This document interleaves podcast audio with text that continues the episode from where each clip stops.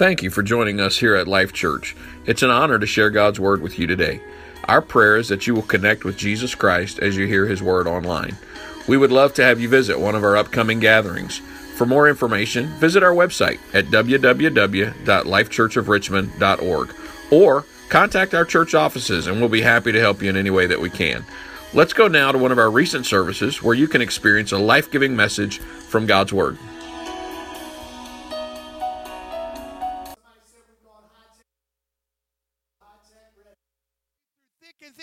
Talking about fair weather friends. And I'm certainly not talking about your Facebook friends. You got 3,000 Facebook friends. You don't even know who 2,000 of them are. I'm not talking, I'm talking about real friends.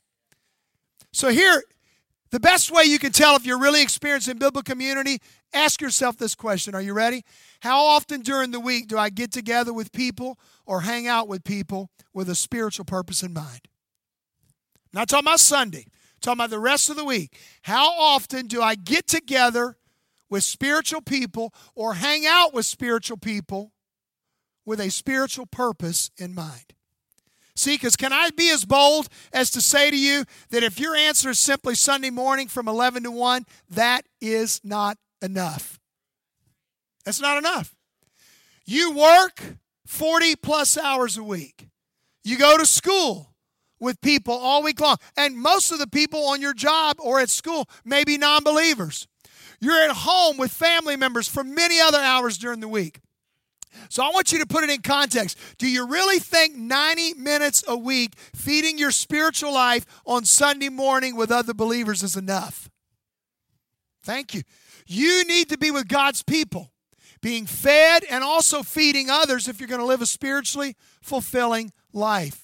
See, because if you're looking for Sunday morning only church, then I'm just going to be honest with you. This church is going to disappoint you because, as the shepherd of this flock, I not only want to see you survive spiritually, I want to see you thrive spiritually. Amen? I want to see you thrive relationally. And I'm never going to be quiet about it. Because even after pastoring for almost 24 years, I've learned I cannot make people live in community. I, I stopped, I don't force people to, to try to live in community anymore. I can only remind you of why you need it, and I can try to help create opportunities for you to develop it in your life. But it's up to you. See, because we're physical beings, so we need to take care of ourselves physically. We're mental beings, so we need to sharpen ourselves mentally. But we're also spiritual beings, so it stands to reason that we should take care of ourselves spiritually. So, how are we trying to build community at Life Church? Well, Sunday mornings are great for experiencing worship and for hearing the Word of God, but unless you hang around and talk and fellowship, not much community happens on Sunday morning, right? Or unless you're on a dream team where you're serving alongside other people. So, let me be clear I've already said it, but Sunday mornings are not enough. Community happens intentionally and with other people when we do life together. Now, God wants your life to be interwoven with the joys and fulfillment that comes from being in a community with other believers. Community is not an option if you want to be a healthy believer and attend a healthy church because God never meant for you to go it alone in the Christian life. So, what do we do to most effectively connect outside of Sundays? I'm going to give you just a few things and then we'll be done. First of all, let me give you the public habit of connect. Are you ready? And this is not a complicated one either.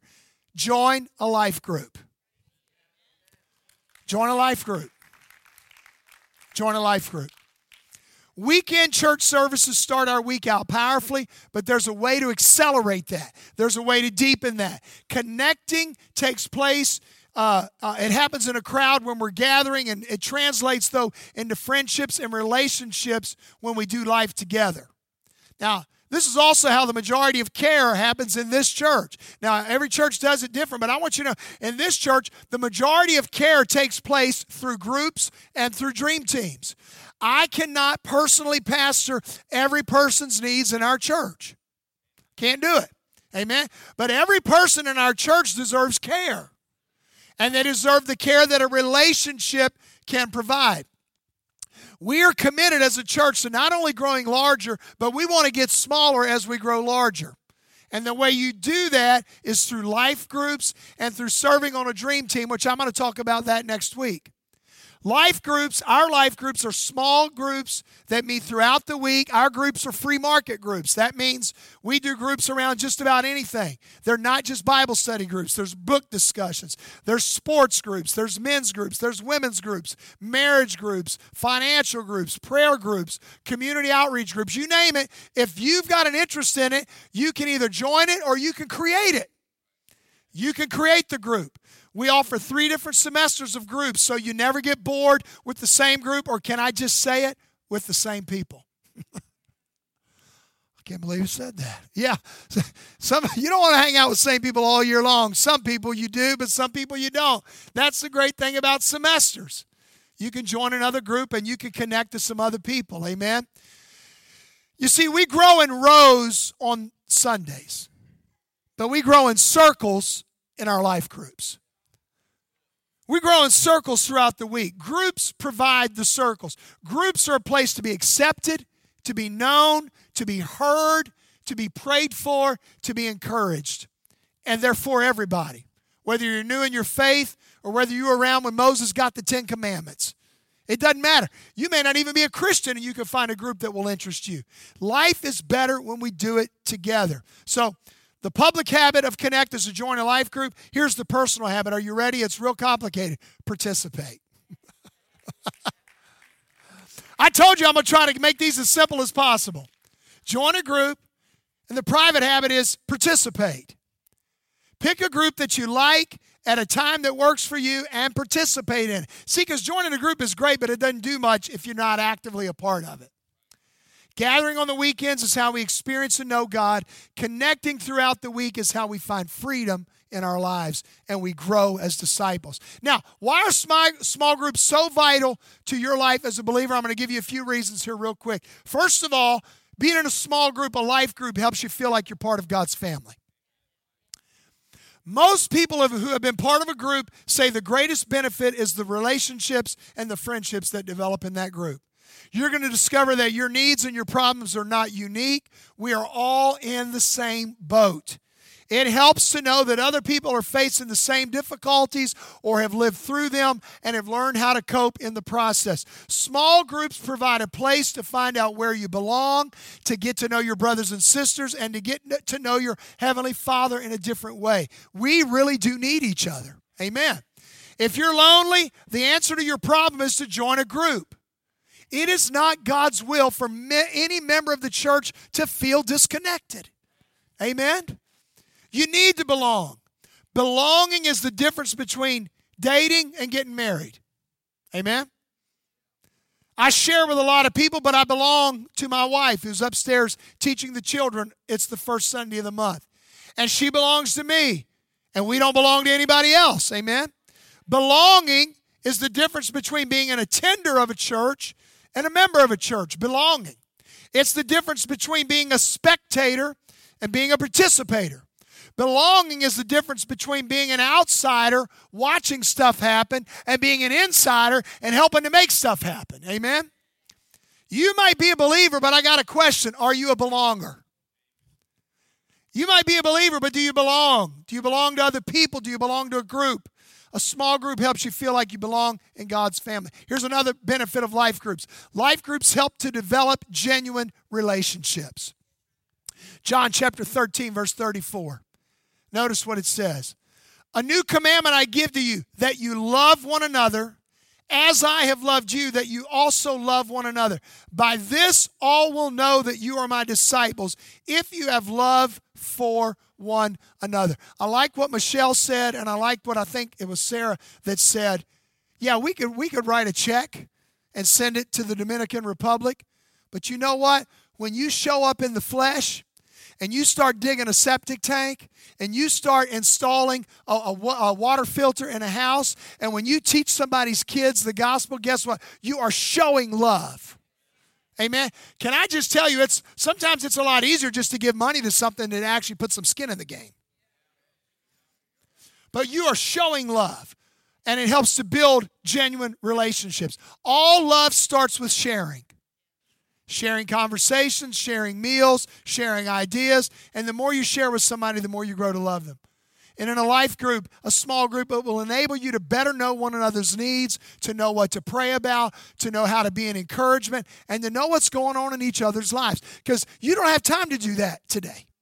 You don't have time to come up here and everybody get in line and share with me and me share with you and you share. You don't have time to do that. There's too many people in this room. But in a small group setting, you can do that. You can get to build genuine relationships. Philippians chapter 2 and verse 4 says this Don't look out only for your own interest, but take an interest in others too. Guys, there's, that's some good biblical sound advice right there. Don't just look out for your own interest. Take an interest in other people as well. You want to know why some people don't have any friends? Because it's all about them.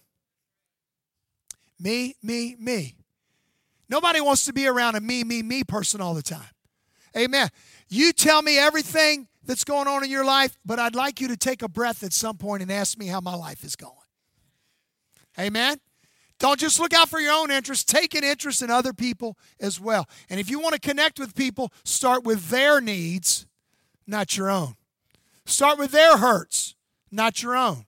Start with what they want, not what you want. This is just good relationship advice right here. There's an old Chinese saying that says this it says, Seek to understand before seeking to be understood. See, the Bible puts it the same way. You got to be thoughtful of others first and not worry about people so much understanding you. You try to understand them first and trust me. They will love you enough, they will want to know what's going on in your life. Amen? Because there's two basic truths about life. First of all, the world does not resolve, revolve around you or me. Amen? I know that's shocking. yes, you're special in God's eyes. Yes, you were created for a purpose, but the world does not revolve around you. Turn to your neighbor and say, He might be talking to you.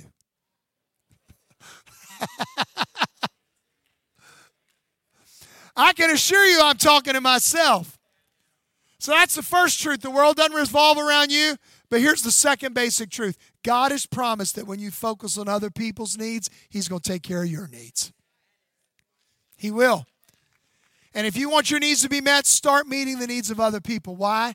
Because God wants you and I to learn to be unselfish. He wants you to learn to be loving and generous like He is. In a life group, you'll have someone with whom to share your hopes, your dreams, and also your hurts and your pains. Involvement in a small group is one of the ways you can help keep yourself from burning out as a believer. You can't build relationships without spending time with people. Amen? And if you're going to have a strong marriage, you got to do what? Spend time together. If you're going to have strong friendships, you got to spend time together. If you want to be a strong Christian, you got to share and spend time with other Christians. You build a friendship, you build a marriage, you build a relationship by spending time with others. Some people say, I'm just too busy for a small group. Well, if you're a believer, then you're just too busy. You need to change some things in your life. If you're too busy to learn how to love other people, then you're too busy. If you're too busy to share your life with others and let them share your life with you, you need to change some things so that you can reprioritize some things in your life. Number three, the third reason life groups are so important is they help the church stay small. They help the church stay small. Wouldn't you love to be a part of a large church with a small church feeling? Amen. You can if that church has small groups. And as the church continues to grow, we don't want to just lose the small church family feeling that we have. I remember when this church was so small that we could all fit in those two bathrooms. I, I really do. I can remember. I can remember that we would sometimes go out to eat after church and we would all go to the same restaurant. And not only did you not you wondered if somebody missed church, you wondered why they didn't come to the restaurant with you. Hey, we're so and so. They were at church. I thought they were going to come with us to Hardee's tonight. We used to we used to hit Hardee's every Wednesday night, and we would shut that place down. Amen. You do that in a small church. You know everybody. You know everybody's business. You know, you know everything is going. There's some advantages of small church, and then there's some disadvantages too, right? But you know, small groups help a church stay small because you can know people. You can know what's going on in their lives. You can know their names. You can know how they're doing in school. You can know what's going on in their kids' lives. It makes a difference. Small groups allow us to grow without limits, but to enjoy the benefits and the kingdom impact that a large church can have. But with groups, we can always remain intimate, like a small church. We got to think small to grow big. Amen. Here's another benefit to life groups, and I'm almost done. They help provide care for people. They help provide care for people. In a group, you're able to listen to each other's needs. You're able to listen to and care for others. You're able to pray for them. There's not much of an opportunity to share and fellowship during a Sunday gathering because small groups, if they're all about relationships, connecting and sharing, and most of the care in our church is provided through small groups. Can I tell you that 90% of pastoral care is not complicated? It's just listening to somebody, loving them, and praying for them. It's true. That's done in the body of Christ, by the body of Christ, for the body of Christ. Every member ministering to one another. Uh, Leo Buscaglia was an author, and he once talked about a contest that he was invited to judge. True story. The purpose of the contest was to find the most caring child, and there were submissions that were uh, entered into this contest. And the winner was a four year old boy whose next door neighbor was an elderly gentleman who had just lost his wife. The four year old boy saw the old man sitting on the porch crying, and the little boy went up there into the yard and he climbed on the old man's lap and he just sat there. So his mother watched him for a while, and finally she asked him, said, What did you say to our neighbor? He said, Nothing. He said, I just helped him cry. I just helped him cry.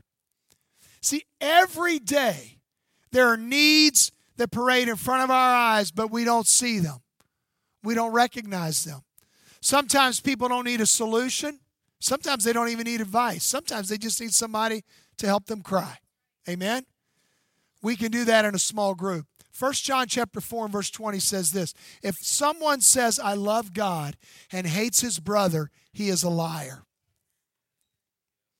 For he who does not love his brother whom he has seen how can he love God whom he has not seen? Well, that's a good test for us, isn't it? See, we have a choice every time we're confronted with a need. And the way we love and take care of one another should be a living illustration of God's love. Galatians chapter 6 and verse 10 says this Therefore, as we have opportunity, let us do good to all. But notice, especially to those who are of the household of faith. Amen? Not only does judgment begin in the house of the Lord, but so does love says, Do good to everybody, but especially to those who are of the household of faith. Not just the faithful few, but everybody. Getting a bear hug from a guy who's been injured on the job when you come over and cut his grass. Getting a thank you from a couple who goes out of town on the weekend and you watch their kids so they could get some much needed R&R. Seeing a smile on the face of somebody that you visit in the hospital seeing the grateful tears on a woman's face that's been sick and your small group prepares meals for her for a few days. You talking about love. You talking about care. That's how it's done. I mentioned this last week, but this past week, Robin and I stayed in the home of someone who we've just met in Johnson City, Tennessee, while my dad's in the hospital. She's the sister of Sharon Landrum, and she's also a doctor at the hospital that my dad is staying in. You want to know how this relationship came about? It's real simple. Robin and Sharon are in a small group together. They're in a small group together. And when Sharon found out that I was going to have to be going back and forth to Tennessee for possibly several weeks in a row, she said, Hey, my sister lives in Johnson City. And it just, the rest happened because of a small group connection and love and the body of Christ. Amen. Small groups, also, I'm almost done. They help to break down class and social barriers. This is good. Not just getting along with each other, but having fellowship with each other and being with people who may not be like you are. Amen? You want to find out real quick if somebody's a Christian, watch how they act when they get around people that are not like them. In a small group, sometimes you got rich folks sharing with poor folks. You got black folks fellowshipping with white folks. You got hillbillies connecting with city slickers. Amen.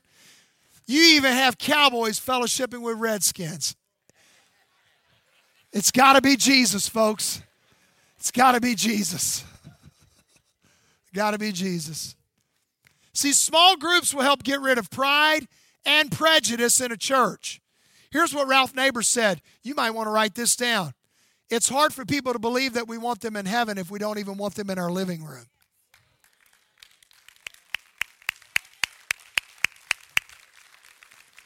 Amen. So you need to do a spirit check. You need to do a gut check. Because I'm going to just tell you if you're too good to allow somebody of a different skin color into your home, can the church say amen?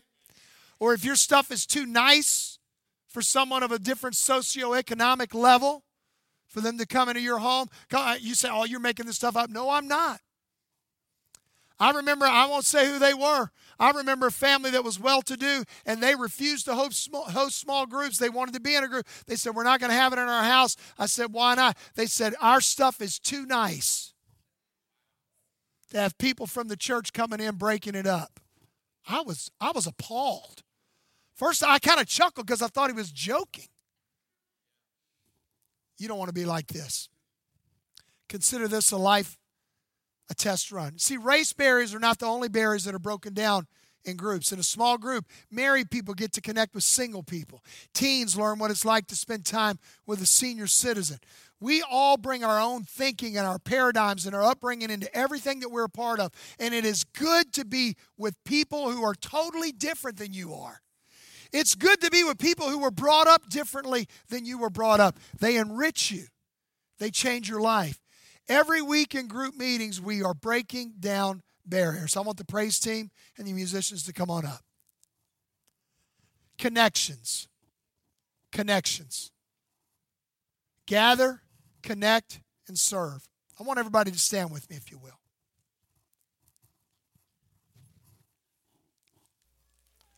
Y'all see if you can hear me drink through this mic.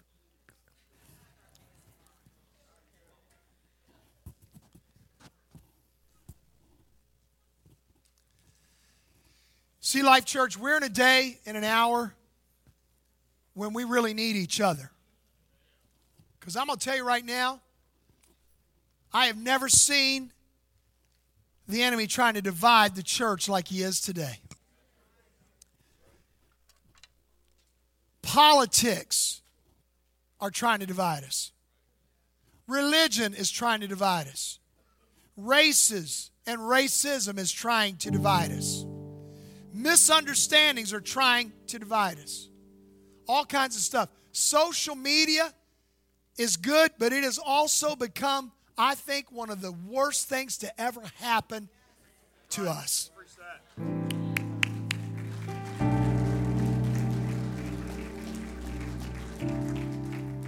There's so much toxic nonsense on Facebook and Instagram and on the news. You can wake up all feeling real good. Your spirit's all nice and pure. You just came from your 25 minute prayer meeting and you're on your way to work and you stop at the traffic light and you pull out your cell phone and you start scrolling through Facebook. You're like, what? I can't believe this. I, I, man, if there's ever a day we needed to connect, it's today. If there's ever a day that we need to come together, it's today. The enemy wants to destroy us, he wants to divide us. We got to connect to one another. Our spring semester of life groups ends May the 4th, but you can join a group anytime that you want, even in the middle or even at the end of a semester. Go to the church website. You can go this week, see the list of groups, and sign up. Our summer semester begins in June.